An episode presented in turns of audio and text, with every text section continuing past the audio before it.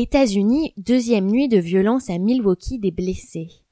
La ville de Milwaukee dans le nord des États-Unis a connu une deuxième nuit de violence qui a fait plusieurs blessés deux jours après que les forces de l'ordre eurent tué un suspect noir. La nuit de dimanche à lundi a été marquée par des jets de pierre et des coups de feu après que des policiers en tenue anti-émeute ont investi le quartier du Sherman vers 23 heures locales pour disperser une foule de manifestants en colère. Ils ont eu recours à un véhicule blindé pour porter secours à une victime blessée par balle qui a été conduite à l'hôpital et ont procédé à de multiples arrestations, a indiqué la police locale. Un officier de police blessé a lui aussi été emmené à l'hôpital après avoir été heurté par un caillou. Un autre policier a essuyé le tir d'un projectile non identifié, mais s'en est mieux tiré grâce à son casque, a précisé la police. Un véhicule de brigade a été endommagé par des jets de pierre, de briques et de bouteilles de verre. Les policiers continuent d'essuyer des jets de pierre alors qu'ils tentent de disperser de petits groupes dans les quartiers autour de Sherman et de Burley, a indiqué la police sur Twitter en précisant que des véhicules blindés avaient été déployés en soutien. Dans la nuit de samedi à dimanche, des manifestants avaient déjà caillassé des voitures de police et mis le feu à plusieurs commerces de la ville situés à quelques 130 km au nord de Chicago.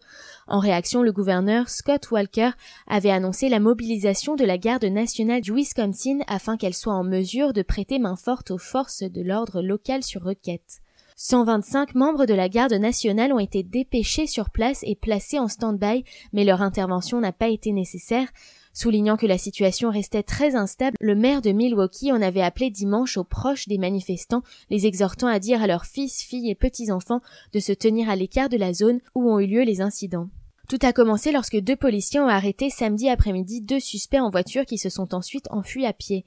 Lors de cette course-poursuite, l'un des policiers a tiré sur un suspect armé d'un pistolet semi-automatique qui est mort sur place selon la police du Milwaukee. Le suspect de 23 ans, Sylvie Smith, avait un casier judiciaire fourni et son arme avait été volée lors d'un cambriolage en mars, avait-elle précisé. Les événements ont dégénéré dans la soirée de samedi quand la police a tenté de disperser au moins 200 manifestants exaspérés, certains jetant des pierres et des briques vers les forces de l'ordre.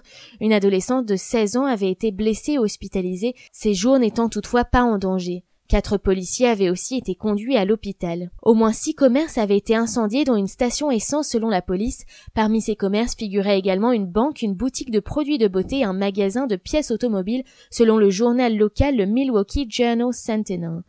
Le maire de la ville avait précisé que 17 personnes toutes connues des services de police avaient été arrêtées dans la nuit de samedi à dimanche. Le détail des arrestations multiples de la nuit de dimanche à lundi n'est lui pas connu. Appelant à l'apaisement, le gouverneur Walker a rappelé dimanche que le Wisconsin possède une loi requérant une enquête indépendante à chaque fois qu'il y a des tirs mortels effectués par un officier des forces de l'ordre.